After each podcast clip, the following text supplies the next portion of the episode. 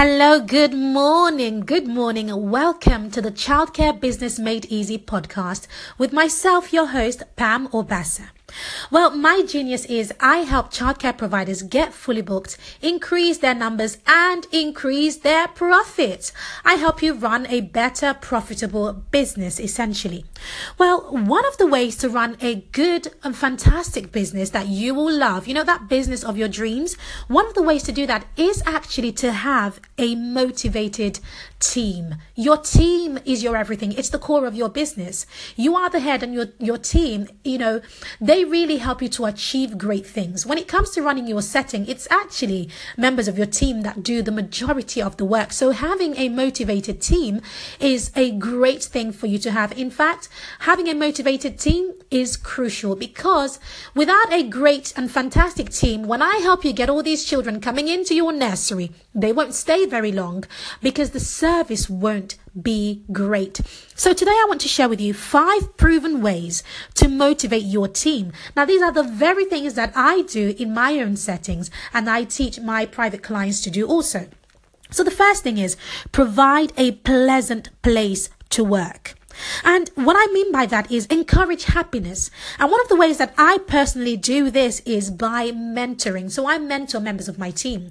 I check in daily. And the best day to do this is, of course, on a Monday. Why on a Monday? Well, we're just coming off the weekend. And most people, you know, Mondays are notoriously known for the day that nobody looks forward to because it's the beginning of a week, beginning of the week. And people aren't looking forward to the beginning of the week because, well, it's, it's a working week. So on a Monday, grab your team together, even if it is for five minutes, and check in on every single one of them. Find out how they are and ask questions. Expect a response and wait for it. And then provide further support. During these meetings is also a great opportunity to remember things that things that are personal to them, such as birthdays, anniversaries, or to say it to share a word of encouragement or to applaud somebody's efforts. It's just really great to provide a pleasant place to work. The second thing is to offer opportunities. Opportunities make people feel valued.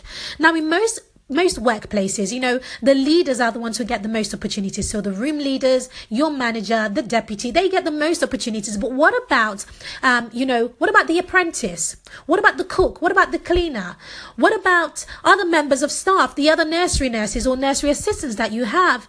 They also, it's important to help them to also feel loved and feel valued. And one of the incredibly powerful ways to do this is to offer them opportunities. It could be things such as various jobs, other jobs within the setting.